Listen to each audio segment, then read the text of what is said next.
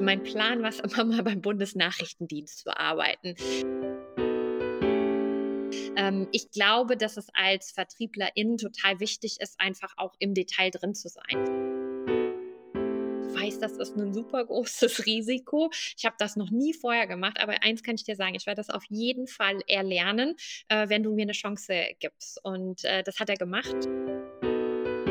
Ganz viel hat mit ähm, Glück und Zufriedenheit zu tun und mit der Freude, mit der du jeden Morgen da zur Arbeit äh, gehst.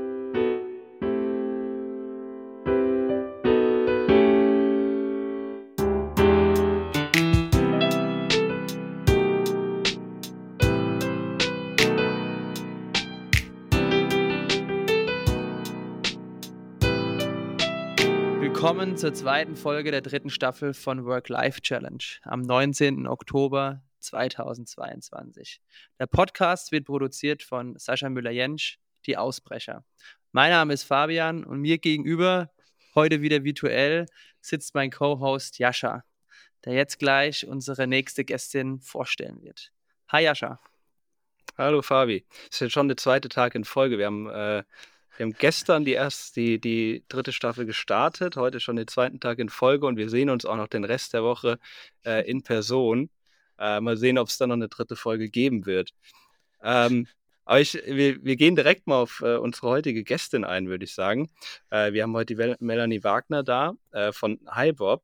Äh, die ist äh, Country Managerin, Dach, für die komplette Dachregion bei HiBob ähm, und hat halt so einen äh, beeindruckenden Werdegang, dass ich mir aufschreiben musste. Und jetzt pass auf, jetzt äh, wir, wir fangen mal ganz von vorne an. Ähm, Melanie hat ihren Master gemacht in Heidelberg äh, zweitausendneun. Da habe ich gerade Abi gemacht, glaube ich. Äh, dann war sie vier Jahre bei, bei S A P ähm, über Marketing und Sales. Melanie, wenn ich irgendwas falsch sage, kannst du mich gerne jederzeit korrigieren.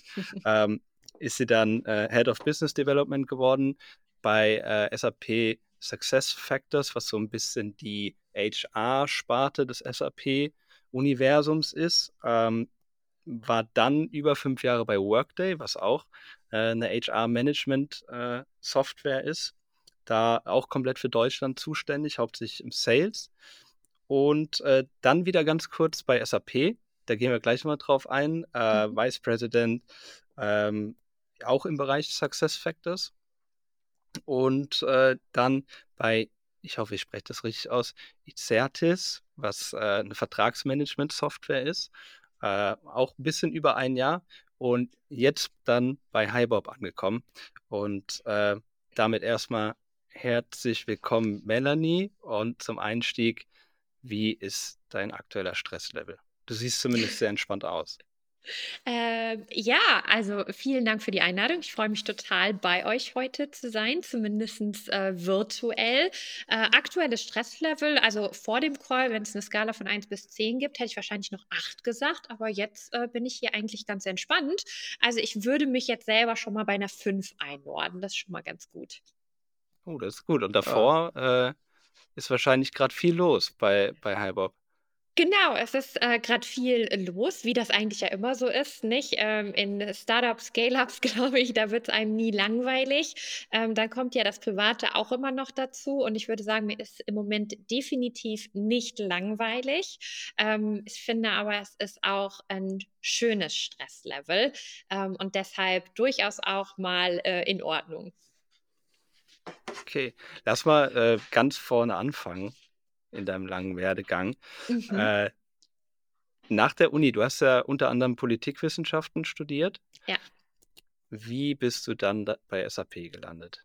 Genau, also ich habe ähm, eigentlich einen ganz unkonventionellen Einstieg genommen. Ich, ich habe äh, Politik studiert, äh, ich habe öffentliches Recht im Nebenfach äh, studiert und mein Plan war es immer mal beim Bundesnachrichtendienst zu arbeiten.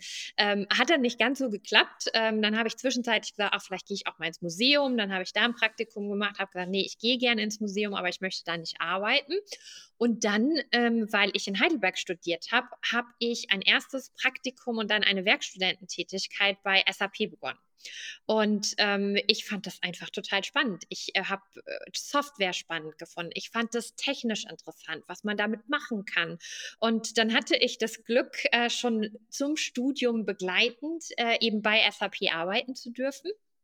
Und dann bin ich irgendwann eben fertig geworden mit dem Studieren. Ähm, und S A P hatte eine spannende offene Position. Und äh, dann habe ich mich entschieden, eben dort meinen Einstieg so richtig in äh, den Konzern und auch in die Software zu nehmen. Was war denn deine Aufgabe ähm, bei dem, bei dem Praktikum und bei dem Werkstudentenjob? Also ich, mein erstes Praktikum habe ich im Bereich User Experience gemacht und ich, wenn ich rückblickend darauf schaue, denke ich mir, ich hatte keine Ahnung, was äh, da wirklich passiert ist, was äh, da inhaltlich gemacht wurde. Gott sei Dank hat sich das so im Laufe der Zeit verändert, aber wenn ich noch so ein bisschen zurückgehe, denke ich, mein Gott, wie blauäugig ich damals war und wie wenig auch technisches äh, und inhaltliches Verständnis ich eigentlich hatte. Und dann war ich Teil äh, des Marketing-Teams, äh, habe also schon vorher eben in den Marketingbereich mit reinschnuppern dürfen, bevor ich dann dort angefangen habe, auch zu arbeiten. Und dann äh, einen recht steilen Aufstieg hingelegt, würde ich, würde ich mal behaupten. Innerhalb von, von vier Jahren äh, zum Head of Business Development in dem in der Sparte. Äh, gab es Personen, die dich besonders gefördert haben? Total. Also die gab es eigentlich immer wieder, auch im Laufe meiner Karriere. Und ich hatte immer das Glück, dass ich tolle Führungskräfte hatte, die in mich investiert haben. Und bei S A P war das mein erster Vertriebsleiter. Den habe ich damals aus der Marketingabteilung heraus betreut, beziehungsweise auch natürlich sein Team. Und irgendwann ging es darum, dass er eben diesen neuen Bereich aufbaut, dass er weitere Kollegen im Vertrieb äh, sucht. Und dann habe ich zu ihm gesagt, oh, ich möchte das total gerne machen. Ich weiß, das ist ein super großes Risiko. Ich habe das noch nie vorher gemacht, aber eins kann ich dir sagen, ich werde das auf jeden Fall erlernen, äh, wenn du mir eine Chance gibst. Und äh, das hat er gemacht und ähm, ich glaube und ich hoffe, dass es sich ausgezahlt hat. Und so gab es immer mal wieder ähm, Führungskräfte, die wirklich mich gefördert haben und mir Chancen gegeben haben, obwohl ich auf dem Papier überhaupt nicht die die klassische oder auch die sichere Wahl gewesen wäre. Das hast, hast du das mitgenommen? Nimmst du das heute auch mit, persönlich, wenn du Personal führst? Total. Also ich glaube natürlich, dass ähm, mit ähm, einem gewissen äh, Alter vielleicht auch ein gewisser Reifegrad irgendwann entsteht, nicht? Und man natürlich viele Dinge schon gesehen hat und von denen kann man natürlich auch ein Stück weit partizipieren, dass man immer wieder sagt, okay, das habe ich jetzt schon zehnmal die Situation gemacht, beim ersten Mal wird es vielleicht auch nicht anders sein.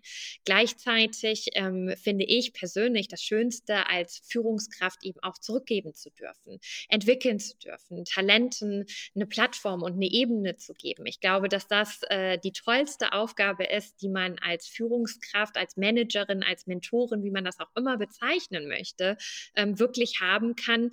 Und deshalb zieht sich das bei mir sehr, sehr konsequent durch. Ich bin für mich an einem Punkt in meiner Karriere, wo ich sagen kann, ich darf zurückgeben und ich kann zurückgeben.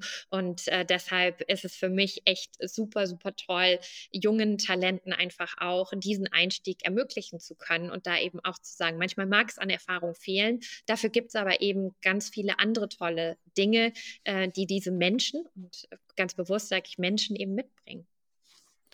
Wenn man sich jetzt dein, deine Vita nochmal Revue passieren lässt, dann bist du ja, ja in einem sehr technischen Zweig unterwegs. Inwieweit war denn dennoch, sage ich mal, die Erfahrung in deinem Studium, was da ganz andere Touchpoints hatte, super wichtig für den Verlauf? Also inwieweit spielt es dir doch in die Karten, dein dann doch etwas anderes Studium für die Vita? Ich glaube, dass ich lernen kann. Das ist einfach natürlich was, ich kann mich hinsetzen und mich tief inhaltlich mit einem Thema auseinandersetzen. Und das glaube ich, dass mir das grundsätzlich ähm, geholfen hat. Natürlich glaube ich auch, dass es in Richtung des strategischen Denkens ähm, sicherlich eine Rolle gespielt äh, hat, wirklich zu sagen, komplexe Zusammenhänge zu verstehen, zu analysieren. Ähm, genau das macht man im Business-Kontext auch. Ähm, und deshalb ähm, finde ich schon, dass das Studium eine ganz gute Plattform einfach gegeben hat, plus vielleicht gleichzeitig auch die Interessen oder dann auch die Fähigkeiten und Stärken, die ich insgesamt habe und die sich dann irgendwie doch so ein Stück weit auch durch den Lebenslauf oder ähm, ja, durch den Lebenslauf durchziehen. Woher kam denn auf einmal dann das Interesse an Sales? Also wenn man sich äh, auch dein LinkedIn-Profil angeschaut hat, da beschreibst du dich ja selbst auch so als Challenger Sales, also wirklich so als jemand, die sich jetzt komplett im Vertrieb, dem Sales verschrieben hat. Ist ja dann doch eher ungewöhnlich, wenn man sieht, woher das kommt, auch gerade als, sage ich mal, angefangene Marketeerin. Äh, woher kommt das? Woher kommt diese Gier für Sales? ähm, ich mochte das einfach, beim Kunden zu sein, und ich finde den Austausch mit Interessenten und mit Kunden arbeiten zu dürfen unfassbar spannend. Das war für mich einfach so, du bist da ähm, wirklich an, an der Front mit dabei sozusagen, du kannst mitgestalten, du kannst Lösungen aufzeigen und entwickeln, ähm, und ich fand es auch äh, spannend, eben auch zu, in Anführungszeichen, gewinnen, nicht? Ähm, und, ähm, aber gleichzeitig eben auch diese Lösungs- Konzepte wirklich federführend entwickeln zu können.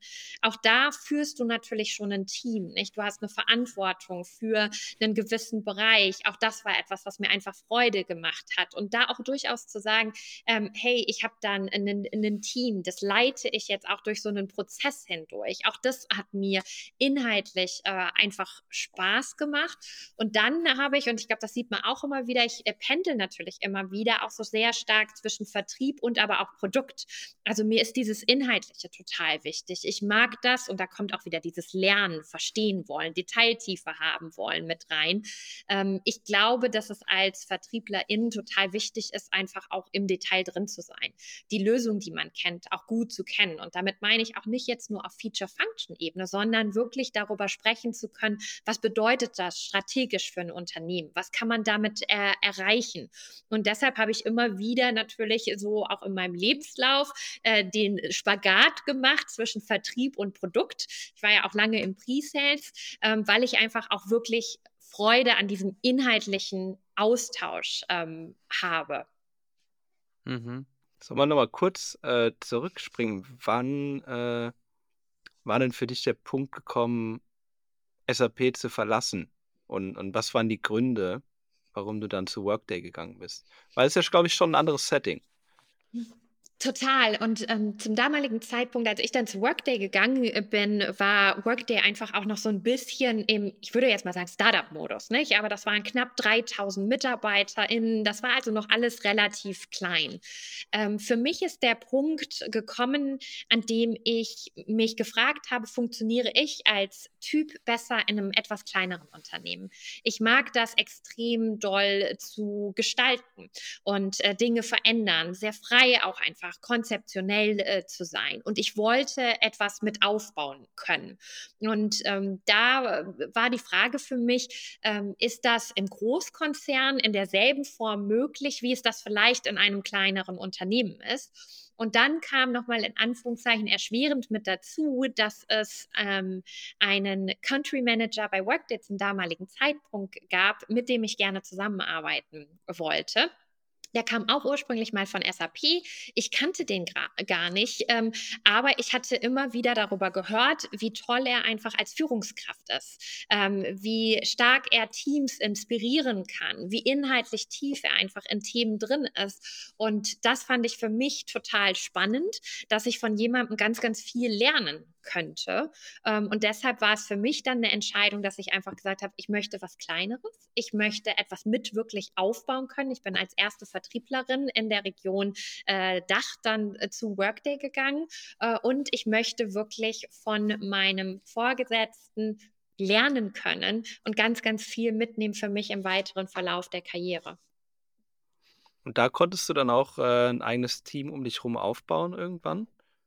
Genau, ähm, ich habe wirklich ganz klassisch, ich bin einmal wieder raus aus der Managerrolle, bin dann in eine Individual Contributor-Rolle reingegangen und ich wusste natürlich, dass sich die Organisation weiterentwickeln wird, dass wir wachsen werden und dass es da irgendwann auch die Möglichkeit wieder gibt, äh, zu führen. Und äh, dann ist äh, die Rolle der Pre-Sales-Leitung für die Region Deutschland, Österreich, Schweiz äh, eröffnet worden. Und da habe ich dann gesagt, das würde ich wirklich super gerne machen. Ähm, ich mochte das Inhaltliche, das Produkt einfach auch, ähm, das Präsentieren vor dem Kunden und fand das dann ganz, ganz spannend, eben auch ein neues Team aufbauen zu dürfen. Ich habe das Team dann zum damaligen Zeitpunkt mit zwei MitarbeiterInnen übernommen ähm, und am Ende hatte ich dann über zwanzig in der Organisation. Also das war schon eine ganz tolle Wachstums- und Lernkurve auch. Als du dann am Anfang bei Workday warst, was übrigens auch eine H R-Finanzsoftware ist, für alle, die jetzt direkt nicht wissen, was Workday genau macht, äh, wurdest du da direkt bestätigt in einem einen Grund, äh, S A P zu verlassen, also dass du mehr gestalten konntest? Hast du dann... Ähm, auf jeden Fall. Also ich glaube, dass man auch im Großkonzern gestalten kann, nicht? Ähm, aber wenn du natürlich Teil eines komplett neuen Teams bist und man sitzt da am Anfang irgendwie so äh, zu dritt oder zu viert und wem erzähle ich das? Ich meine, ich habe selber gegründet, dann ist das einfach nochmal ein bisschen was anderes, nicht? Und ähm, genau das haben wir einfach dann erleben dürfen und das war eine unfassbar spannende Zeit, weil jeder eben und jede mitgestalten konnte und wir gleichzeitig eben sehr breit aufgestellt sein durften. Das heißt, du startest ja und du bist ja jetzt nicht, okay, ich bin hier im Vertrieb und das ist meine einzige Rolle und da gucke ich jetzt weder rechts noch irgendwie links, sondern ähm, wenn du noch keinen Marketingmanagerin für die Region hast, dann machst du das halt eben auch mit und wenn du noch keinen Inside Sales hast, na, dann t- telefonierst du halt selber ein bisschen mehr und dieses Breite, das ist das, was ich heute immer noch mag, ähm, dass es ähm, in schnell wachsenden Organisationen ähm, die Rollen eben sehr fluide sind, dass es da viel Möglichkeit gibt zu lernen und eben aber auch rechts und links des vielleicht eigentlichen Rollenprofils zu schauen. Wie gab es dann, äh, dass du dann doch nochmal ein kurzes Intermezzo mit äh, S A P hattest? Ja, ähm, irgendwann kommt ja immer so der Punkt, da ist dann auch manchmal so eine Reise zu Ende und für mich ähm, war so die Reise bei Workday einfach äh, zu Ende. Ähm, es war viel Wandel drin, das einmalig initiale Team war auch so nach und nach ausgeschieden und das war so der Punkt, wo ich einfach gesagt habe, ach, irgendwie ist für mich vielleicht auch einfach der Punkt gekommen, an dem ich auch was Neues machen muss. Und dann war so ein bisschen die Frage, wo geht es weiter? Und für mich war zum damaligen Zeitpunkt klar, ich möchte unbedingt H R weitermachen. Das war äh, für mich nicht verhandelbar und das sollte es irgendwie so als Software-Thema sein. Und wie das ja dann so manchmal ist, ähm, hat mich äh, dann S A P kontaktiert und hat gesagt, könntest du dir vorstellen, zurückzukommen? Und da habe ich natürlich sofort Ja gesagt, weil ähm, ich habe da meine Karriere gestartet. Ich bin da heute immer noch dankbar für all das, was ich da bekommen habe, für das Training, die Ausbildung. Also ich glaube, dass ich ganz, ganz viel heute nicht könnte, wenn ich ähm, nicht in dieser Firma hätte wirklich lernen lernen dürfen und habe dann für mich gesagt, ja, das mache ich auf jeden Fall. Ich äh, durfte auch wieder ähm, aufbauen und wie das dann aber so manchmal ist, ähm, dann stellt man irgendwann fest, oh, man hat sich doch selber auch verändert. Die Rolle ist vielleicht doch nicht so hundert Prozent, ähm, wie sie sein sollte. Man selber ist vielleicht auch gar nicht der richtige Fit und dann habe ich für mich eine sehr schnelle Entscheidung ähm, getroffen, dass das nicht funktioniert. Jetzt warst du ja dort zu einer sehr spannenden Zeit, äh, wenn man das zeitlich einordnen kann. Es war ja Frühjahr zwanzig zwanzig, als du wieder mhm. zurückgekehrt bist zu S A P. Das war ja ungefähr dann auch die Zeit, als, sage ich mal, der Doppelspitzvers- Doppelspitze-Versuch mit äh, Jennifer Morgan wieder beendet wurde. Also da vielleicht auch zur Einordnung, im Herbst zwanzig neunzehn hat S A P bekannt gegeben damals, ähm, dass Jennifer Morgan zusammen mit dem damaligen Vorstandsvorsitzenden Christian Klein S A P führt. Ähm, dann nach einem halben Jahr wurde das tatsächlich aufgelöst oder beendet und es gab auch einen Manager-Magazin-Artikel, der explizit geschrieben hatte, dass Frauen, die eine Karriere anstreben, zum damaligen Zeitpunkt einen großen Bogen um S A P machen. Inwieweit hatte das Brodeln, würde ich es mal nennen, auch mit deinem Abgang zu tun, dass du gesagt hast, ah, ist vielleicht doch nicht das richtige Umfeld? Äh, überhaupt gar nichts. Also ich glaube, dass S A P ein absolut toller und fantastischer Arbeitgeber ist und das ist eine deutsche Erfolgsgeschichte, wie es sie, glaube ich, selten so gegeben hat und das ist ein ganz, ganz fantastisches Unternehmen und ich glaube auch ganz explizit, dass es das für Frauen ist. Ich glaube wirklich, dass es ein Unternehmen ist, die sich echt um ihre MitarbeiterInnen kümmern und äh, die ganz viel intern äh, tun und ich glaube, das sieht man auch an, wie viel lange Firmenzugehörigkeit es wirklich bei S A P einfach auch gibt. Ähm, für mich war das ein ganz persönliches Thema. Ähm, ich mhm. glaube, das war eine Mischung aus, ähm, ich wusste nicht so richtig, wohin mit mir. so ganz persönlich. Da waren diese fünf Jahre, die total intensiv bei Workday waren. Und auf einmal hatte ich entschieden, dass das jetzt für mich aber trotzdem nicht mehr weitergeht und dass da was Neues kommen muss. Und ich war aber auch nicht besonders klar ähm, in dem, was das Neue sein muss. Also ja, ich hatte irgendwie so definiert, ich möchte gerne H R weitermachen, aber so weiter war ich da so auf meiner Reise nicht. Und deshalb glaube ich, dass ganz, ganz viel einfach mit mir individuell, mit dem Status, in dem ich gerade drin war, mit meinem Gedanken, mit meinem Kopf irgendwie zu tun hat, ne? Um dann zu sagen, weißt du was, da habe ich mich einfach falsch entschieden und da habe mhm. ich was getroffen, was vielleicht äh, vor x Jahren das Richtige für mich gewesen wäre, es aber heute definitiv nicht mehr ist. Okay. Melanie, hast du Katzen? Ja. Ja, cool, die Katzen sind auch äh, zu Gast im Podcast heute. Ja, die freuen Schön. sich, die sind äh, absolut famous hier. Wow. Also, schön, dass wir die auch drauf haben. Ähm, bei der, bei der S A P-Sache, woran, woran hast du genau erkannt, dass es jetzt nicht das Richtige ist? Also es muss doch irgendwie einen Punkt gegeben haben, wo du gesagt hast, komm, wir lassen es.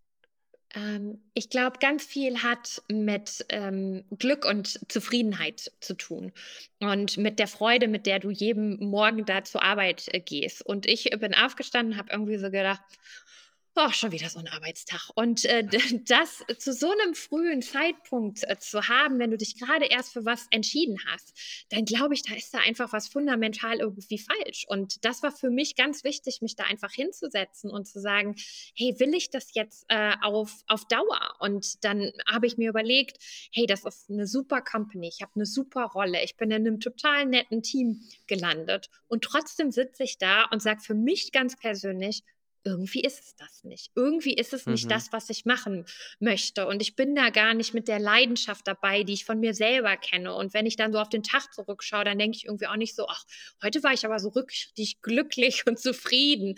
Und dafür verbringen wir einfach zu viel Zeit äh, in und mit der Arbeit. Und das war irgendwann so dann der Punkt, wo ich gesagt habe, Das, das fühle ich einfach ähm, nicht und ich muss das für mich nochmal reflektieren und in Perspektive rücken und habe dann einfach gesagt, hey, ich kann ja nicht nur für einen Lebenslauf irgendwo bleiben, wenn ich mich mit Herz, Leib und Seele irgendwie dabei bin. Das klingt jetzt aber ein bisschen wie, wenn man, äh, wenn man mit einem Partner Schluss macht. So, irgendwie irgendwie hat, hat keiner Schuld, aber es muss doch irgendwas gegeben haben, was dich... keinen konkreten Anhaltspunkt, wo du gesagt hast, das war das, das irgendwie die Sache, die mich gestört hat. Es war einfach irgendwie das, das Feuer nicht da.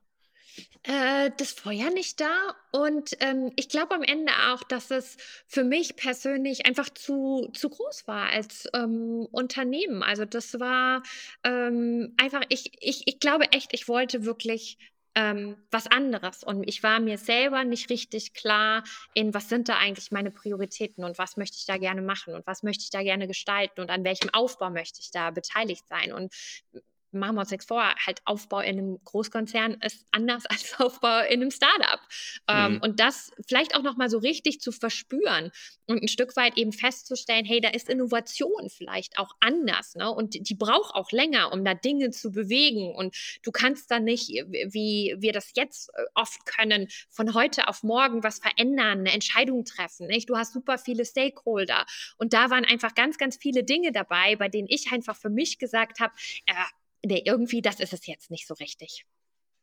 Okay. Und dennoch hattest du, glaube ich, Anfang zweitausendzweiundzwanzig ja auch indirekt wieder Kontakt mit S A P. Nämlich bei deiner äh, vorletzten Station oder ja. jetzt jüngsten Station bei Icertis, als S A P als äh, Corporate Investor eingestiegen ist bei dem Startup, wo du gearbeitet hattest, bei Icertis. War das dann für dich wieder ein Grund, oha, ich muss jetzt hier wieder los, S A P ist da, äh, ich muss brauchen wieder was Neues. Nicht schon nee. die wieder. Nee, überhaupt nicht. Ähm, gar, gar nicht. Ähm, warum habe ich dann nochmal gewechselt? Und auch das ist manchmal ja so die Dinge, die dann zueinander kommen. Ähm, ich ähm, wurde von HiBob ähm, angesprochen, ob ich mir vorstellen könnte, ähm, Teil des Teams in Deutschland zu werden. Und auf einmal war da alles, was ich haben wollte. Also wirklich so in diesem Gesamtpaket. Ähm, und da war natürlich auf einmal wieder auch ähm, H R. Und das ist mein, mein Herz. Herzensthema, das kenne ich inhaltlich, das verstehe ich, äh, da habe ich Lust drauf, das macht mir einfach Freude. Und dann habe ich diese, äh, dieses Unternehmen kennengelernt.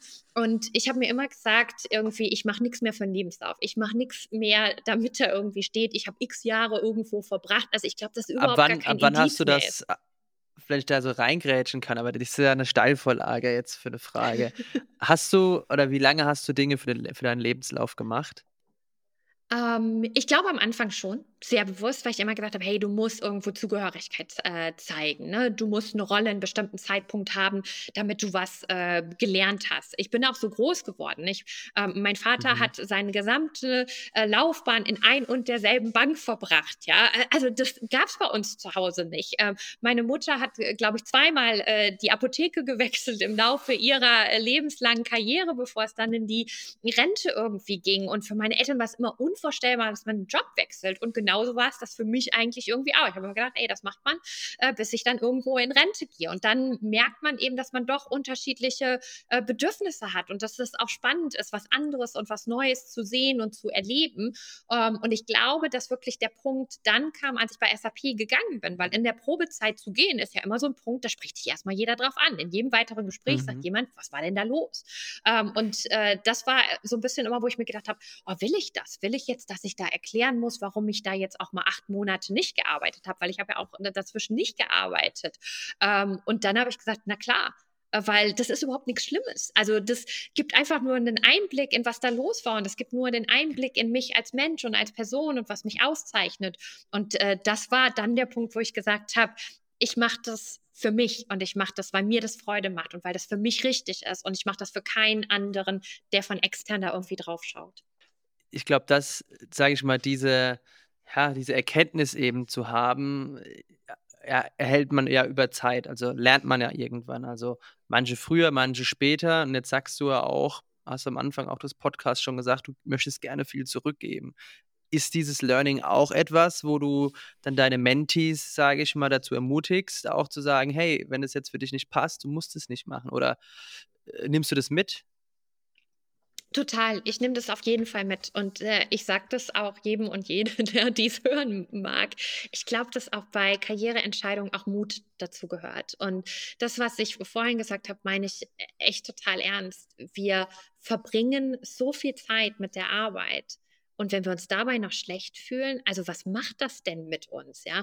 Willst du mhm. abends am Abendbrottisch mit deiner Familie sitzen, und wenn du über deinen Abend, also deinen Arbeitstag sprichst, dann sagst du, oh, war heute wieder schlecht, die Kollegen, die Arbeit macht mir gar keine Freude. Oder willst du abends da sitzen und sagen, ey, war total viel, aber war super, ja, und ähm, macht mir Spaß, und ich finde da Erfüllung und ich lerne da. Ähm, abgesehen davon, dass man ja auch weiß, was das so mit den Unternehmen so an sich macht, wenn da Mitarbeiter sind, die motiviert sind und die wirklich brennen für das, was sie da tun. Und ich glaube, wenn man das nicht hat, und dafür gibt es heute einfach auch viel zu viel Auswahl, auch das sollten wir uns natürlich bewusst machen. Es ist niemand gezwungen, in so einem Job sitzen zu bleiben, insbesondere natürlich in diesem sehr privilegierten Umfeld, in dem wir uns auch bewegen. Das muss man natürlich einfach auch sagen, nicht? Wir sind top ausgebildet, wir haben total viel, ähm, was wir uns aussuchen können. Wir sind in der Regel finanziell etabliert, nicht? Wir können uns das auch erlauben zu sagen, hey, ich schaue da mal aus, oder ich möchte was anderes machen und mich verändern, nicht? Ähm, also wir wissen natürlich auch sicherlich den Marktwert, den wir haben, aber dann eben auch zu sagen, hey, ich suche mir da etwas, was besser zu mir passt und an dem ich Freude habe. Ich glaube, dass man Dingen mhm. auch eine Chance geben muss, um Himmels Willen, und dass man auch manchmal einfach sagen muss, ich beobachte das jetzt und gucke, was da passiert, aber wenn es sich dann wirklich nicht richtig anfühlt, dann ist es richtig, einfach mutig zu sein. Bist du dann, weil das gibt es bestimmt auch, oder das hast du bestimmt auch schon mal erlebt, wenn dann Leute diese Entscheidung treffen, quasi dich auch als Teamlead oder Führungskraft zu verlassen, ähm, kannst du das dann auch so relativ einfach abhaken, oder fragst du dich dann schon mal, hat es vielleicht an mir gelegen? Ich glaube total. Also ich glaube, es ist auch richtig, dass man sich das fragt, ne? Weil man sucht sich ja auch da ein Team zusammen und ähm, man hofft ja irgendwie, dass alle lange zusammenbleiben und dass auch so ein Ta- Team stabil ist. Und ich glaube, dann ist es total wichtig zu fragen, hey, woran liegt es denn? Ähm, und auch die Gespräche darüber zu führen und da ganz offen und transparent eben auch zu sein und zuzuhören und mitzunehmen. Und wenn da was ist, wo man jetzt selber sagt, hey, das hat äh, an der jeweiligen Führungskraft oder jetzt in deinem Beispiel, das hat an mir selber gelegen, dann ist es ja auch total wichtig, das zu hören, weil Feedback ist ja nicht eine Einbahnstraße, ne? Und ich glaube, auch Führungskräfte müssen einfach genau hinhören. Und wenn es da Gründe gibt, wo jemand sagt, ey, das war einfach nicht gut oder das hat mir nicht gefallen, dann ist es wichtig, das auf den Tisch zu bringen. Ich würde immer hoffen, dass die Kultur in einem Unternehmen so ist, dass du darüber sprichst, bevor jemand geht, nicht? Und dass du diese ähm, Warnhinweise erkennst, weil damit jemand kündigt, da passiert ja was, nicht? Und da gibt es ja Beweggründe und die wird man irgendwann auch sicherlich erkennen. Und dann darüber zu sprechen und viel früher zu sagen, hey, ist da was los? Was ist da los? Woran liegt das, nicht? Ähm, das herauszufinden, glaube ich, ist auch ein wichtiger und bestimmt nicht immer leichter Teil, aber zumindest ein wichtiger. Hm. Ähm, ja, dann, du hast schon erwähnt, HiBob kam auf dich zu. Also vielleicht ganz kurz für alle, die es nicht wissen. HiBob. Ich wollte es gerade äh, machen. Wir, kann man umge- Fabi, wir, wir haben doch mittlerweile eine, eine, eine telepathische Beziehung. Und ich wollte gerade äh, anfangen zu erklären, was HiBob so macht. Aber du kannst also, gerne. Du, hing, du hingst gerade bei mir. Es muss, die, ah, muss, ja, muss das langsame Internet in Frankfurt sein. Ah, nee, dann fahr doch gerne fort, mein Lieber. Danke. Aber schön, das ist schon wieder synchron, das passt. Ähm, genau, HiBob. Äh, also wir können ja auch mal eine kurze Anleitung, also ich, das interessiert, glaube ich, uns beide sehr, wie, wie schafft man es, äh, dass so ein Unternehmen auf einen zukommt, zum einen, aber um das äh, vorwegzunehmen, HiBob ist eine mh, H R-Management-Software. Äh, ihr habt auch das vielleicht als Hintergrund, Melanie und ich haben uns auf der Zukunft Personalmesse kennengelernt. Die mhm. haben auch den Stand direkt äh, riesengroß neben Personio gehabt. Und ich würde euch schon als Konkurrenz äh, ähm, bezeichnen, so als Konkurrenten. Ähm, wobei, so mein, in meinem Erachten ist das HiBob noch ein bisschen mehr auf ähm, auch, auch Kultur in der Arbeit eingeht. Mhm. Ähm, macht allerdings auch Ne, einfach H R-Prozesse automatisieren, ein bisschen einfacher, H R-Manager, Managerin, äh, ein bisschen den, den Arbeitsalltag erleichtern. Und ähm, ja, äh, vielleicht nochmal dazu, wie wir dann zusammengekommen sind. Äh, auch da läuft Vertrieb wohl sehr gut bei HiBob. Äh, da schaudert an Jakob. Jakob hat mich auf einer Afterparty äh, dann zur Seite gezogen mit einer Flasche Wein in der Hand und äh, ich glaube, wir sind mittlerweile sogar Kunde bei euch. Das muss ich jetzt hier sagen dürfen. Äh, muss ich jetzt sagen, damit ich nicht irgendwie... Ja, ich sage das jetzt, das ist transparent, ne? Ich bin trotzdem unbefangen. Äh, ja, und dann ging es ins Rennen zwischen Personio und HiBob. Und ähm, HiBob ist halt auch richtig stark finanziert, kommt aus Tel Aviv. Mhm. Ähm, hat jetzt, glaube ich, in den letzten zwei Jahren so um die siebenhundert Millionen aufgenommen. Na. Nicht ganz so viel. Also was ich gelesen habe, sind vierhundert, vierhundert, dreihundert? sind vierhundertvierundzwanzig in total. dreihundert in okay. den letzten zwei, drei Jahren. Oh, ich genau. jetzt siebenhundert, ja. Jedenfalls eine Bewertung von äh, zweieinhalb Milliarden mhm. aktuell. Und ja. wie, wie, wie kommt man an so einen Job? Also ich glaube, dass ich ein bisschen Glück hatte, nicht? Also ähm, jetzt am Ende des Tages, wie kommt man an so einen Job, nicht? Ähm, Natürlich ähm, gibt es wenig Leute oder der Markt ist überschaubar. Für wen könntest du da so an Bord holen als äh, Country Manager, nicht? Ähm, und ich glaube, da sind Unternehmen natürlich so aufgestellt, dass sie einerseits selber den Markt äh, screenen, dass sie eine Liste für sich erstellen von wer könnte da potenziell in Frage kommen. Das sieht man natürlich nicht über LinkedIn das, oder andere Tools einfach. Wer ist da so in dem Segment aktiv? Und dann gibt es natürlich auch da äh, eine ganze Anzahl an Headhuntern, ähm, die dann irgendwie ähm, auch versuchen, solche Positionen Ähm, zu besetzen. Und äh, irgendwann bin ich dann wohl auf so einer Liste gelandet und habe dann äh, die Anfrage gesehen. Dann war parallel einmal der C E O von HiBob bei mir auf dem äh, Profil. Ähm, und dann habe ich mir seins angeguckt und dann haben wir irgendwann gesagt, oh, ich glaube, wir sollten da mal sprechen. Und so hat es dann angefangen. Also es gab, die Kontaktaufnahme war direkt über den C E O? Ja, ich habe das erste Gespräch dann mit dem C E O geführt, ja. Dann wird das noch selbst in die Hand genommen. Also ich äh, hätte jetzt, wäre jetzt auch davon ausgegangen, der Erstkontakt über, über Headhunter. Das wäre so mein Guess. Parallelität gewesen. Der Ereignisse, würde ich an der Stelle sagen. Okay. Okay. Und wie lange hast du überlegt? Gar äh, nicht lange. Ich bin aus dem ersten Gespräch rausgegangen und habe zu meinem Mann gesagt, den Job möchte ich haben. Und äh, dann habe ich gesagt, jetzt muss ich mich anstrengen, damit das klappt. Ähm, das war, das war nach dem ersten Gespräch eigentlich für mich klar, dass ich das machen wollen würde. Nenn mal gerade einfach die Gründe. Vielleicht, wahrscheinlich kannst du auch einfach noch viel besser zusammenfassen, was ihr so macht und was dich so antreibt, in diesem Unternehmen zu arbeiten. Also für mich war es nach dem ersten Gespräch erstmal diese, dieser Vorstand. Nicht? Jetzt hatte ich ja den C E O kennengelernt und wenn du dann hören kannst, was ist die Vision, was haben sie vor?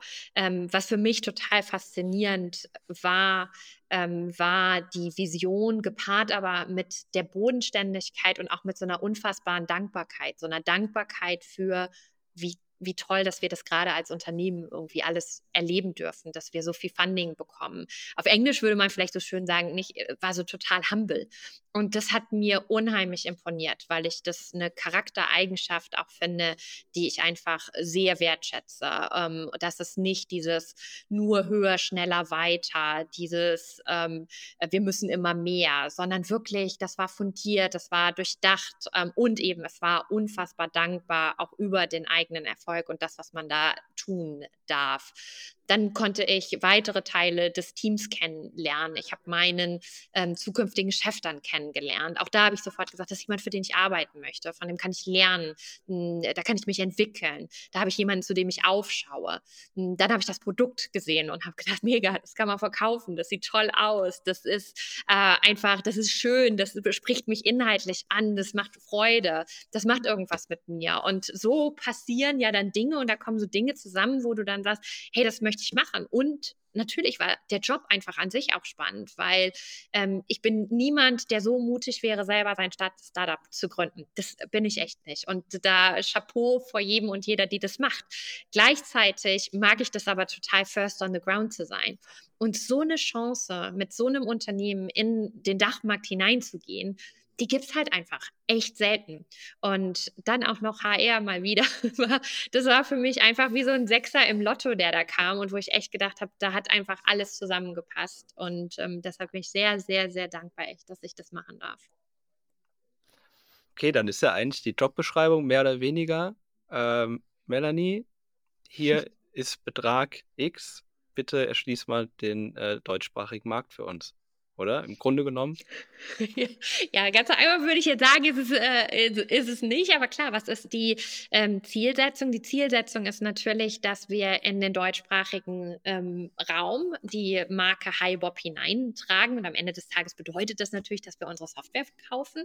Ähm, ganz klar. Und das zweite große Thema ist aber auch, dass wir ein Arbeitgeber der Wahl in der Region werden. Also wir haben uns im Prinzip auch im Go-to-Market-Plan wirklich zwei Themen auf die Fahne geschrieben, bei denen wir sagen, die sind uns wichtig und die gehen Hand in Hand miteinander.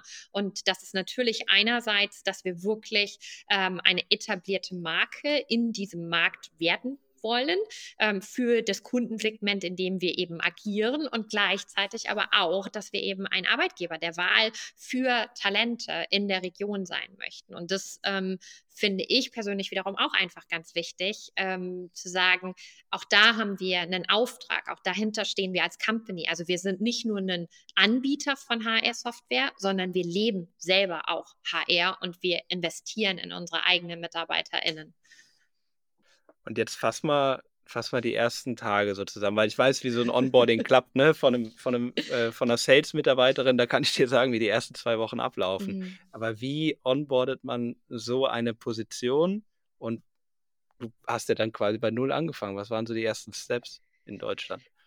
Also der erste Step war natürlich, dass wir einen Go-to-Market-Plan äh, brauchten und ich hatte natürlich jetzt aus meiner Erfahrung heraus eine sehr klare Vorstellung dessen, was da notwendig sein wird, nicht? Ähm, Klar, auch da kann ich jetzt wieder sagen, ich komme natürlich aus dem H R-Kontext. Ich habe da viel gesehen. Ich kenne viele der anderen Lösungen einfach am Markt. Ich durfte bei Workday selber die erste Vertrieblerin in so einer Region sein. Auch das hatte ich also erlebt. Da war so ein gewisses Fundament natürlich da und deshalb war sehr schnell klar, als erstes muss der Go-to-Market-Plan auf den Tisch. Wir brauchen die Analyse dessen, was notwendig sein wird. Ähm, wie soll das Team ausschauen? Wen brauchen wir? In welchen Positionen? An welchen Standorten? Ähm, welche Dinge wollen wir angehen? Welche Dinge müssen wir auch lösen? Ja, das sind vielleicht auch Herausforderungen auf dem Weg, um unsere großen strategischen Ziele eben zu erreichen. Und dann war es eben sehr, sehr schnell ins Doing zu kommen. Und das Doing bedeutete natürlich, ein Team einzustellen, weil wenn du am Anfang da sitzt, also neben mir gab es eben einen Vertriebsmitarbeiter, der davor aus Großbritannien heraus den deutschen Markt betreut hat, das auch immer noch macht, aber der eben an Bord war. Dann hatten wir eine Vertriebsinnendienstmitarbeiterin und das war es aber auch nicht. Und dann geht es natürlich sehr schnell darum zu sagen, hey, wir brauchen jetzt die richtigen Leute und das ist ein ganz großes Thema, weil dieses, du brauchst wirklich die Richtigen und da darfst du auch keine Kompromisse machen, gerade zu so einer frühen Phase, weil die Ersten immer relevant sein werden für die Kultur, die du auch in so einem Land eben haben wirst. Wie viele Leute seid ihr mittlerweile jetzt so nach einem halben Jahr, wo du jetzt schon dabei bist? Wir sind jetzt äh, knapp zwanzig in der Region Dach. Und was sind für dich so Kernkriterien? Wonach, woran erkennst du, dass das die richtigen sind? Also auch da spreche ich immer wieder über Mut, nicht? Also ich wurde kürzlich gefragt, was ich glaube, was ich am meisten suche, dann sind es echt Leute, die mutig sind und die Bock darauf haben, sowas mit aufzubauen, die die Chance für sich selber eben sehen, die, die einerseits verstehen, was dieses Unternehmen tun und leisten kann und welche einmalige Chance wir da auch in diesem Markt haben und die gleichzeitig aber auch sehen, wie sie sich selber innerhalb dieser Firma entwickeln können, was sie lernen können. Und das ist mir eigentlich am wichtigsten. Ich möchte jemanden, der dafür für brennt wirklich und der da Lust drauf hat und für den das nicht einfach nur irgendein Job ist, irgendein Vertriebsjob, irgendein Marketingjob, sondern der wirklich Lust hat, aufzubauen und Teil auch dieses Aufbaus äh, zu sein und da mit äh, auszusteuern. Ähm, und am Ende des Tages spreche ich immer so ein bisschen darüber, dass ich mir C E Os eben des eigenen Vertriebsgebietes, des eigenen Aufgabengebietes wünsche. Ähm, also das sind am Ende des Tages Menschen, die sehr viel vielleicht auch dieses Entrepreneurial Spirits einfach ähm, haben und die wirklich gestalterisch auch aktiv werden wollen. Und da geht es noch nicht mal immer nur um reine hart äh, Fakten und was hat man da bis dato so alles äh, gemacht. Das wäre meine nächste da, Frage gewesen. Hast du... Äh, ja. Jetzt wollte ich eigentlich noch eine Frage. Ein, einmal. Das, komm, Fabi, jetzt hast du. Aber das klingt mir nach einer sehr krassen Anforderungsliste, weil wenn wir mal ehrlich sind, ähm, wenn man so auf den Arbeitsmarkt draufschaut, äh, gibt es, glaube ich, nicht ganz so viele, die genau diesen Anforderungen entsprechen. Also mhm. ich stelle mir das unglaublich schwer vor, als Wachs- oder als Startup in so einer krassen Wachstumsphase so brutal wählerisch zu sein. Ich glaube, das zahlt sich natürlich aus. Mhm. Aber ist es nicht unglaublich hart, euer Recruiting dann, wenn du sagst, ich will nur genau solche Leute eben haben? Es ist unglaublich hart. Ich glaube aber, dass wenn du es am Anfang einmal falsch machst, du am Ende viel mehr Probleme hast. Das muss man äh, ganz klar äh, sagen. Und für mich war immer die Prämisse, ich möchte die Richtigen haben. Und bei den Richtigen mache ich einfach auch wirklich äh, keinen Kompromiss. Und die gibt es äh, daraus. Und manchmal hast du eben auch eine Situation, wo du sagst, hey, da mag jemand auf dem Papier total toll sein. Und der mag auch in vielen Gesprächen mit dir total toll gewesen sein. Aber vielleicht ist es einfach kein kultureller Fit. Ähm, und da dann Kompromisse einzugehen, ähm, das glaube ich, das rächt sich am Ende der Zeit. Und deshalb war für mich immer klar, ähm, am Anfang muss alles sicher, äh, sitzen, nicht sicher, äh, am Anfang muss alles sitzen und die Ersten sind einfach super, super wichtig, weil die bauen mit auf, die sind für die Kultur in der Region mitverantwortlich, die sind ja gestalterisch. Wenn du irgendwann in einem Unternehmen der fünfundzwanzigste oder der fünfzigste Vertriebsmitarbeiter ähm, bist, dann ist das toll und wichtig und gut, ähm, aber du bist halt einer von sehr vielen. Wenn du aber der oder die Erste bist, dann ist deine Rolle einfach nochmal mit eine andere. Und da glaube ich, also davon bin ich wirklich überzeugt, sollte man keinen Kompromiss machen und lieber warte ich ähm, auf jemanden, ähm, bevor ich eine falsche Entscheidung treffe, die mich am Ende mehr in Anführungszeichen kosten wird. Aber dieser kulturelle Fit, es, ich finde es unglaublich schwierig äh, herauszufinden. Wie findet man das ganz konkret in Gesprächen heraus? Passt die Person zu unserer Kultur? Ähm, ich glaube, das merkst du eben am Austausch, der sich ja viel auch darum dreht, ähm, wer sitzt dir da gegenüber? Das wird sich zeigen auch an sehr persönlichen Fragen, die du da miteinander irgendwie klären und abstimmen wirst, nicht? Das wirst du nicht nur darüber äh, rausfinden, wenn du jetzt durch den Lebenslauf gehst und dann irgendwie dir anguckst, ne, was hat der oder diejenige jetzt schon im Laufe ihrer Karriere gemacht. Da kommt ganz viel mit dazu, mit was bringt demjenigen Freude? Wo äh, ist Leidenschaft vorhanden? Ähm, wie stellen die sich einen perfekten Arbeitgeberin vor? Ähm, was würde den Graus bereiten? Ja? Ähm, auch um da festzustellen, gibt es da sowas im Arbeitsalltag, was bei uns ganz stark herrscht? Ähm, ganz konkret, bei mir ist immer so ein Beispiel, wie stark kann jemand auch mit ähm, sehr viel Flexibilität, Volatilität, Schnelligkeit umgehen, nicht? Ähm, das sind auch Dinge, die du als Mensch einfach mögen musst und wo du dich wohlfühlen musst. Wenn du jemand bist, der sehr viel ähm, Ruhe, Bestand, Kontinuität brauchst, dann ist der Job bei uns wahrscheinlich nicht der richtige. Und das kannst du einfach schon über Fragen rausfinden ähm, und dann eben auch über Indem, also indem du den Menschen, der dahinter steckt, einfach versuchst, besser kennenzulernen. Nimm uns doch mal mit, was sind denn so Fragen, die du da beispielsweise stellst? Also klassischerweise fange ich wirklich schon auch mit Skillset an, ne? Weil ich glaube, das ist jetzt auch nicht zu unterschätzen. Ich brauche nicht nur Leute, ähm, die nett sind und die gut für die Stimmung sind. Am Ende des Tages müssen auch alle irgendwie ihren Job können. Und deshalb ist mir das schon wichtig, ähm, zu prüfen, sind da die Grunddinge, die einfach wichtig ist, struktureller Natur, sind die da vorhanden und kann ich die feststellen? Damit würde ich immer anfangen. Wenn es dann um kulturelle ähm, Themen gehen würde, äh, stelle ich zum Beispiel immer die Frage, hey, was ist, was ist dir wichtig? Nicht? Was würdest du gerne in deiner neuen Rolle vorfinden? Was bereitet dir aber auch Graus? Was möchtest du auf keinen Fall haben? Wie schaut eine gute Führungskraft für dich aus? Was würdest deine Erwartungshaltung an mich sein? Wie würdest du gerne von mir ähm, gemanagt werden? Welche besondere Fähigkeit kannst du mit in das Team einbringen? Was können andere von dir, dir lernen? Ähm, ich glaube, solche Dinge sind wichtig. Jetzt haben wir Melanie verloren. Ich glaube, ich bin wieder da. Mal sehen, ob sie wiederkommt. Ich bin wieder da. Wir waren jetzt äh, gerade mitten im Peak, wo du erzählt hast, wie du quasi deine neuen KandidatInnen checkst, inwieweit sie denn für dich äh, mhm. über diesen nötigen Entrepreneurial Spirit verfügen. Und du warst nach dem Skillset, ähm, den Fragen ja, nach der Führungskraft, wie man geführt wird, äh, was einem Energie raubt oder auch gibt, warst du schon beim nächsten Step. Und dann, ja, dann warst du weg. Ja, und dann habe ich so einen schönen Cliffhanger gemacht. Ne? Ähm, ja, aber ich glaube, das sind so ein bisschen die Themen, die ich da eben äh, anschaue. Und dann kann das auch sein, hey, was machst du privat da eigentlich total gerne? Ne? Was äh, treibt dich da an? Ähm, was schafft dir auch einen Ausgleich zur Arbeit? Wo findest du da Erfüllung? Auch das sind total wichtige Dinge, die mich wirklich ehrlich und aufrichtig auch dann interessieren. Also wenn wir darüber sprechen, ist so ein bisschen jetzt der für mich die perfekte Einleitung. Und zwar äh, hattest du vor einiger Zeit auf LinkedIn einen Post abgesetzt und äh, du hast dich selber mhm. damit auch beschäftigt, nämlich mit den äh, Big Five for Life von, ähm, wer das nicht ja. kennt, Big Five for Life ist ein Buch von äh, John Streletzky. Im Endeffekt ist es ein Sinnbild dafür, für die fünf Tierarten, die man gerne sehen möchte auf der Safari, also quasi für den Elefanten, das Nashorn, Büffel, den Löwen und den Leoparden.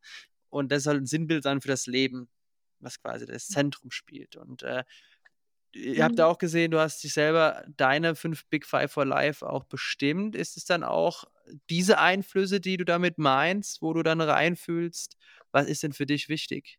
Also, wenn du das den Kandidaten oder Kandidatin fragst. Ja, total, weil am, am Ende des Tages geht es ja auch darum, dass wir das, was wir machen, gerne machen. Und wir arbeiten alle mit Menschen zusammen, nicht? Und es gibt ja nicht die private Melanie und die berufliche Melanie. Also die sind ja nicht strikt voneinander getrennt und die begegnen sich irgendwie nie, ne? Sondern das sind zwei völlig unterschiedliche Persönlichkeiten. Sondern ich bin ja ein und derselbe Mensch. Und äh, das ist für mich eigentlich auch die größte Lehre in meiner beruflichen Laufbahn gewesen, zu sagen, ich bin, wie ich bin. Und ich darf auch sein, wie ich bin. Und so, wie ich bin, gehe ich, bin ich gut. Und ähm, ähm, das heißt natürlich, um Himmels Willen, dass man lernen soll und dass man auch Coaching annimmt. Aber wenn da versucht wird, dich als Mensch zu verändern oder deine Persönlichkeit, dann glaube ich, da ist irgendwas eklatant ähm, falsch. Und weil das eben genauso ist und wir ja nicht einfach nur Mitarbeiter sind, äh, die da an so einem Job nachgehen, sondern wir Menschen sind mit Leidenschaften, mit Dingen, die uns antreiben, die uns Kraft geben, wenn es uns mal vielleicht nicht so gut sind, dann ist das eben total wichtig, das auch zu verstehen. Und zwar nicht nur zu verstehen, weil man das jetzt vielleicht heute so macht, sondern weil einem das aufrichtig und ehrlich wichtig ist und das eben vielleicht auch ein Stück weit dann deutlich macht, was für eine Art von Führungskraft ich sein möchte. Hm. Ich würde mal ganz kurz aufs äh, Hiring äh, schnell eingehen, ähm, um nochmal den Bogen zu spannen zum Anfang deiner Karriere, weil du warst ja quasi auch so ein Risiko-Hiring, hast du selbst gesagt, weil die Erfahrung mhm. noch nicht so da war. Hast du äh, jetzt bei HiBob auch schon Leute eingestellt, die eigentlich überhaupt nicht das Skillset oder die den Lebenslauf haben, um die entsprechende, wo man eigentlich sagen würde, da fehlt noch ein bisschen an Erfahrung? Ähm, total. Äh, ich glaube auch, dass das wirklich Führung ausmacht. Und das ist das Spannendste als Führungskraft, wenn du das machen darfst, wenn du jemandem die Karriere und seinen Weg ebnen darfst. Und all das, was ich habe machen können, hätte ich nicht gemacht und machen dürfen, wenn ich nicht tolle Führungskräfte gehabt hätte, die an mich geglaubt haben und die auch in mich investiert haben. Ähm, und das ist genau das, was ich einfach auch mache. Und da kommen dann manchmal so Talente um die Ecke, nicht? Und die haben eben äh, noch gar nicht viel gemacht. Die sind vielleicht auch manchmal frisch von der Uni, nicht? Aber die haben einen Spirit und die haben Gedanken und eine Motivation und ähm, sind einfach schlaue Köpfchen, ja? Dass du einfach sagst, hey, da habe ich so Lust drauf, diesen Weg ebnen zu dürfen und äh, diese Karriere begleiten zu dürfen. Das ist was, was unfassbar wertschätzend äh, ist, und zwar in beide Richtungen. Und wenn ich für mich drauf schaue, wer waren diese Personen für mich, dann sind es die, die mich am meisten geprägt haben und zu denen ich heute noch aufschaue und heute Kontakt halte. Und genauso ist es eben auch heute schon bei den jungen Talenten, für die ich das schon tun durfte in anderen Rollen, dass das für mich eigentlich auch mit die engsten Beziehungen sind, die ich heute auch dann privat einfach habe. So wie bei mir und Jascha. Na, Jascha? Ja, Fabi wird es halt niemals zugeben, dass ich ihn in irgendeiner Form gefördert habe, aber äh, wir sind trotzdem äh, gut befreundet. Vielleicht irgendwann in einem emotionalen Moment, vielleicht bringt das irgendwann nochmal zum Ausdruck. Aber ich glaube, da müssen wir noch so äh, vier, fünf Staffeln machen. Ähm, dann, äh, ich hatte mir noch eine Sache notiert, und zwar, du hast ja eine, eigentlich eine, eine sehr, sehr spezielle Situation für eine Führungskraft, weil du grüßt uns ja jetzt hier auch aus Sankt Peter-Ording und das Team ist ja in Berlin. Zumindest ist da euer Office ja in Deutschland. Das heißt, du bist eigentlich äh, eine, eine fast komplett remote Führungskraft in dieser Position. Ja. Und ich ja. kann dir sagen, ich habe damit während der Pandemie riesen Probleme gehabt, remote ein Team zu führen. Mhm. Wie kriegst du es hin? Ich glaube, dass es echt total schwierig ist, ne? Und rein remote, glaube ich, ist wirklich auch nicht äh, die Zukunft, weil du brauchst den Menschen und das Anfassen. Und insbesondere natürlich, wenn du so ein neues Team aufbaust, ist es unfassbar schwierig, das einfach nur über Video oder Telefon irgendwie äh, zu machen. Ähm, für mich war immer klar, und das hatte ich auch in den Gesprächen gesagt, Sankt Peter-Ording ist mein Lebensmittelpunkt. Das ist halt eben einer dieser Big Five, äh, den ich mir erfüllen durfte. Ähm, das ist wirklich so der wahr gewordene Traum und das möchte ich auch nicht mehr aufgeben. Allerdings muss man jetzt auch echt sagen, auch das hat bei allem, was Corona uns Schwierigkeiten bereitet hat und das auch immer noch tut, das hat es uns ermöglicht, eben das zu tun können, dass du mit einer Vertriebsrolle eben auch an so einem remoten Ort äh, sitzen kannst und jetzt eben auch als Führungskraft, die so ein Team aufbaut. Ähm, grundsätzlich, ich bin ganz viel im Austausch, ich bin natürlich äh, immer erreichbar, also immer in meinen Arbeitszeiten, ähm, aber grundsätzlich nicht. Du kannst mich auf Slack anschreiben, du kannst mir eine WhatsApp schreiben, du kannst mir eine E-Mail schreiben. Ich bin jemand, der sehr schnell ähm, reagiert und agiert und damit einfach auch präsent ist, auch für das Team irgendwie präsent ist, nicht? Und äh, ich schreibe und ich kommuniziere ähm, wahnsinnig viel, weil das natürlich auch Verbundenheit irgendwie schafft. Gleichzeitig bin ich aber auch ganz regelmäßig in Berlin. Und auch das ist total wichtig, wenn du so ein Team zusammenbaust. Ähm, die Leute müssen sich einfach auch persönlich kennenlernen, nicht? Ähm, da musst du mal äh, miteinander ein Bierchen getrunken haben, nicht? Äh, du musst einen privaten Schnack irgendwie auch haben können. Ähm, und deshalb bin ich immer wieder und auch regelmäßig in Berlin, um einfach Zeit mit dem Team im Office auch äh, zu verbringen, ähm, weil das eben im Aufbau und auch für Kultur einfach einen ganz, ganz wichtigen Unterschied macht. Und natürlich stehe ich auch dieser Organisation vor und da möchte ich auch spürbar und erlebbar sein, um um eben genau diese Kultur, die ich mir natürlich auch wünsche, im Day-to-Day einfach erlebbar zu machen. Abgesehen davon, in Berlin gibt es deutlich besseres Essen als in Sankt Peter-Ording. Von daher äh, lohnt sich das immer mal, auch dahin zu fahren. Was ja, heißt, was heißt bei dir regelmäßig? Weil wir haben das ja auch so, dass auch eine Führungskraft bei uns im Team ist auch remote. Also wir sitzen ja in München, aber mhm. unsere eine Führungskraft, die sitzt in Frankfurt und sie kommt zu uns einmal im Monat, weil wir auch sagen, so wie du, mhm. drei bis vier Tage die Woche möchten wir uns einfach sehen, riechen, auch mal ein Bier, ein Wein oder auch nur ein Wasser trinken nach der Arbeit.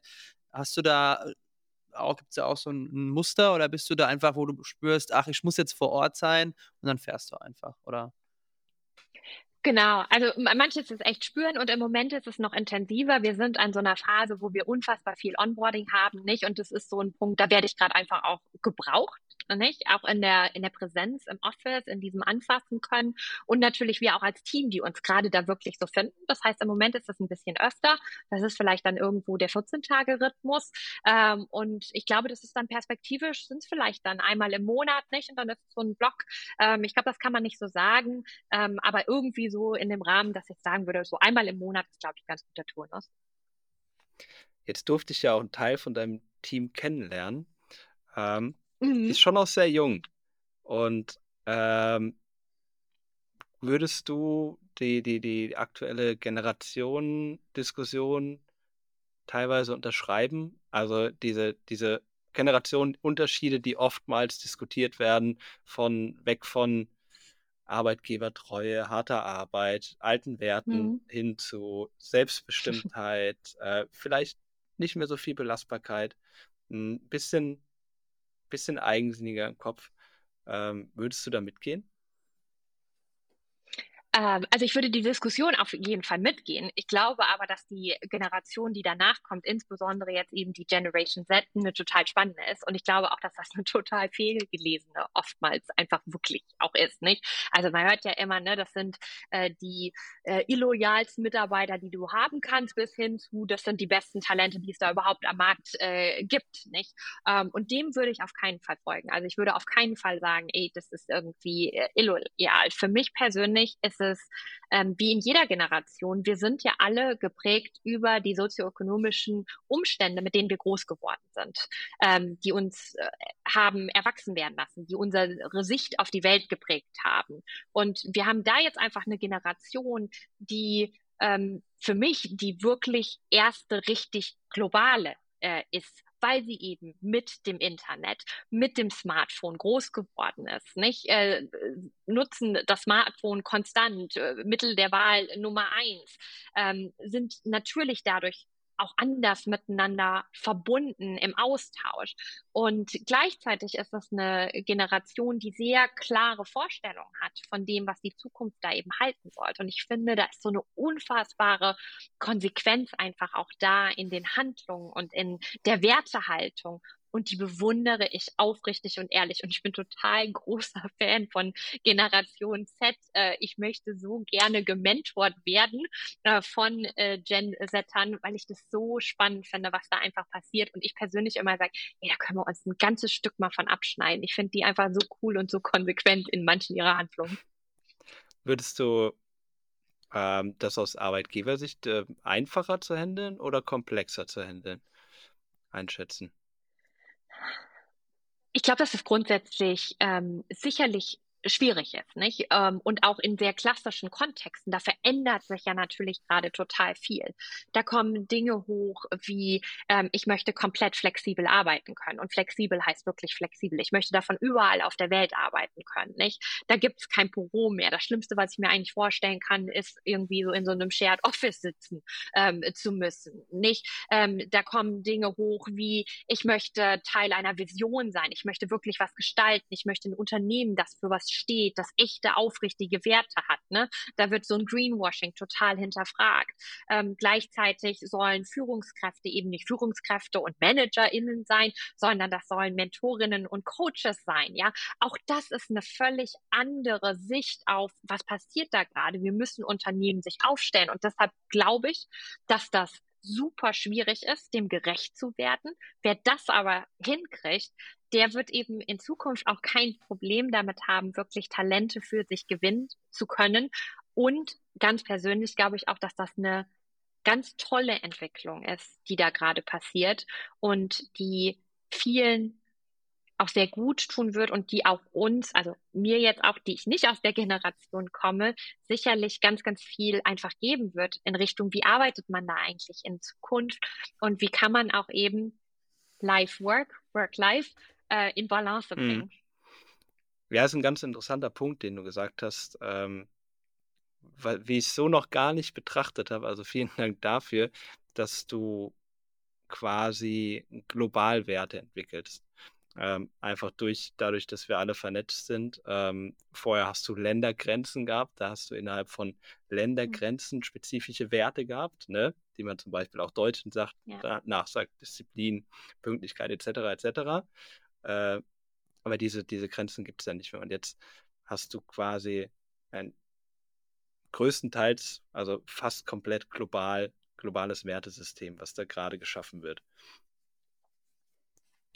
Total. Also das ist wirklich das Netzwerk der Welt. Ja, ja jetzt hat uns äh, Fabi nochmal kurz verlassen. Ist, äh, ist ein Kommen und Gehen hier heute.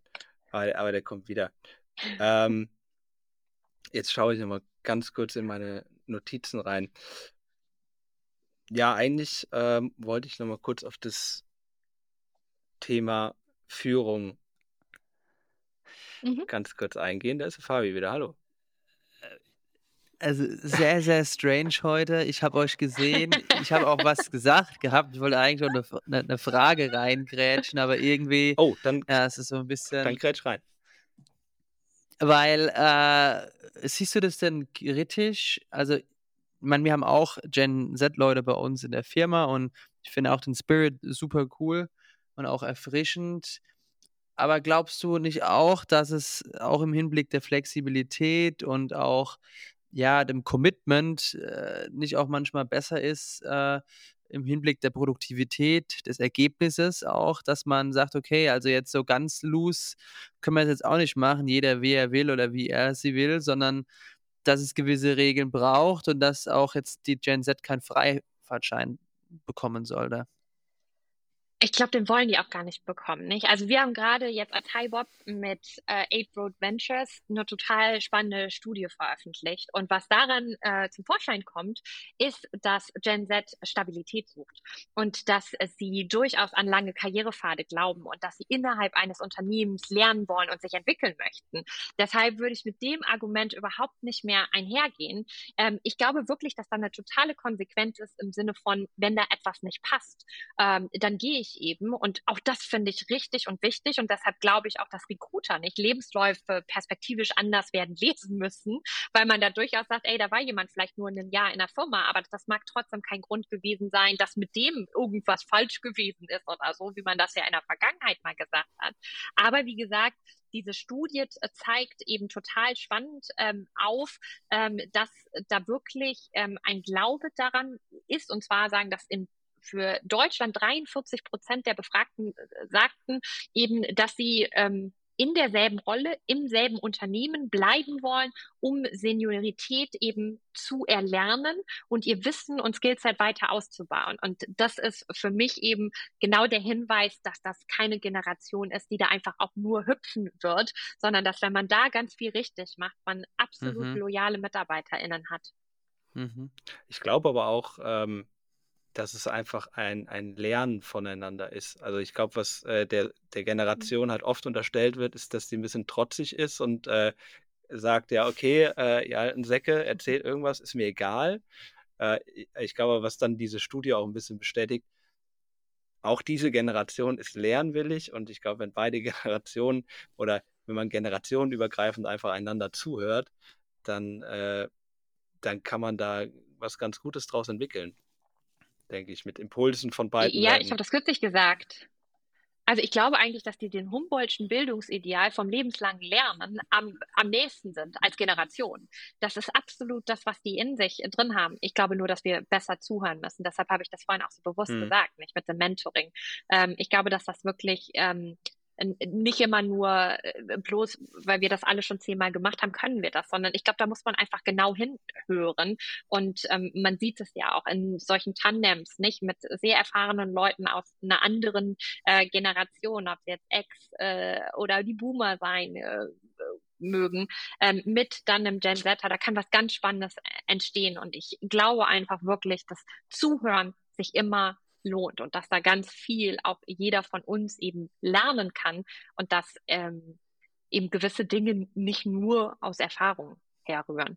Hm.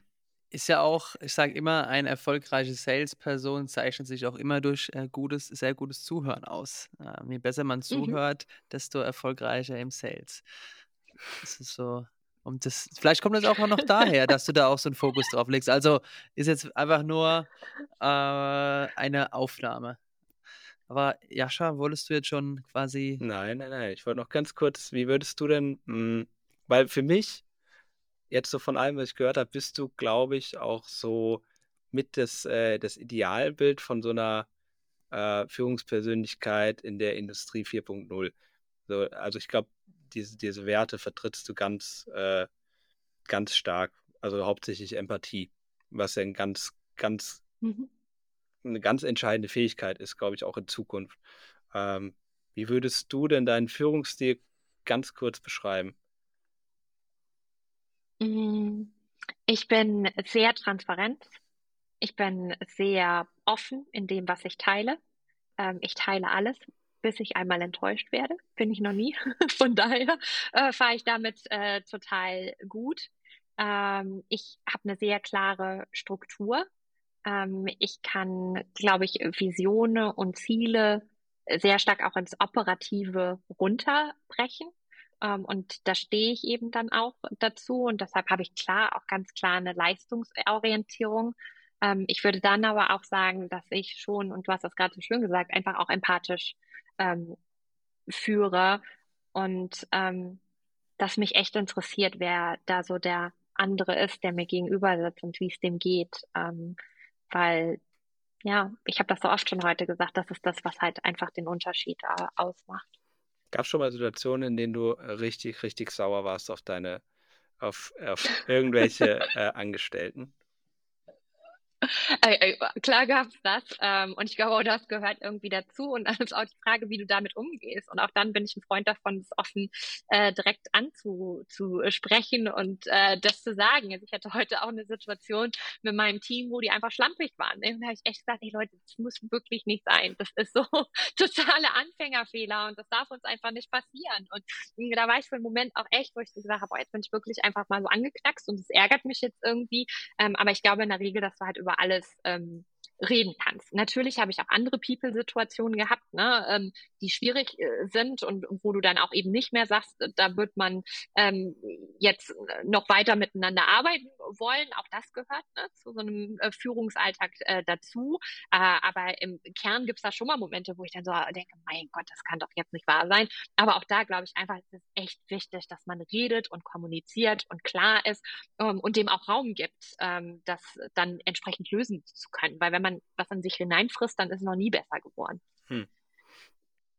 Also was ich dir sagen kann, äh, ich habe ja mit ein paar Leuten bei dir aus dem Team gesprochen, wenn, wenn auch nur eine Person in meinem Leben jemals mhm. so über mich reden würde, wie die über dich, dann habe ich es geschafft.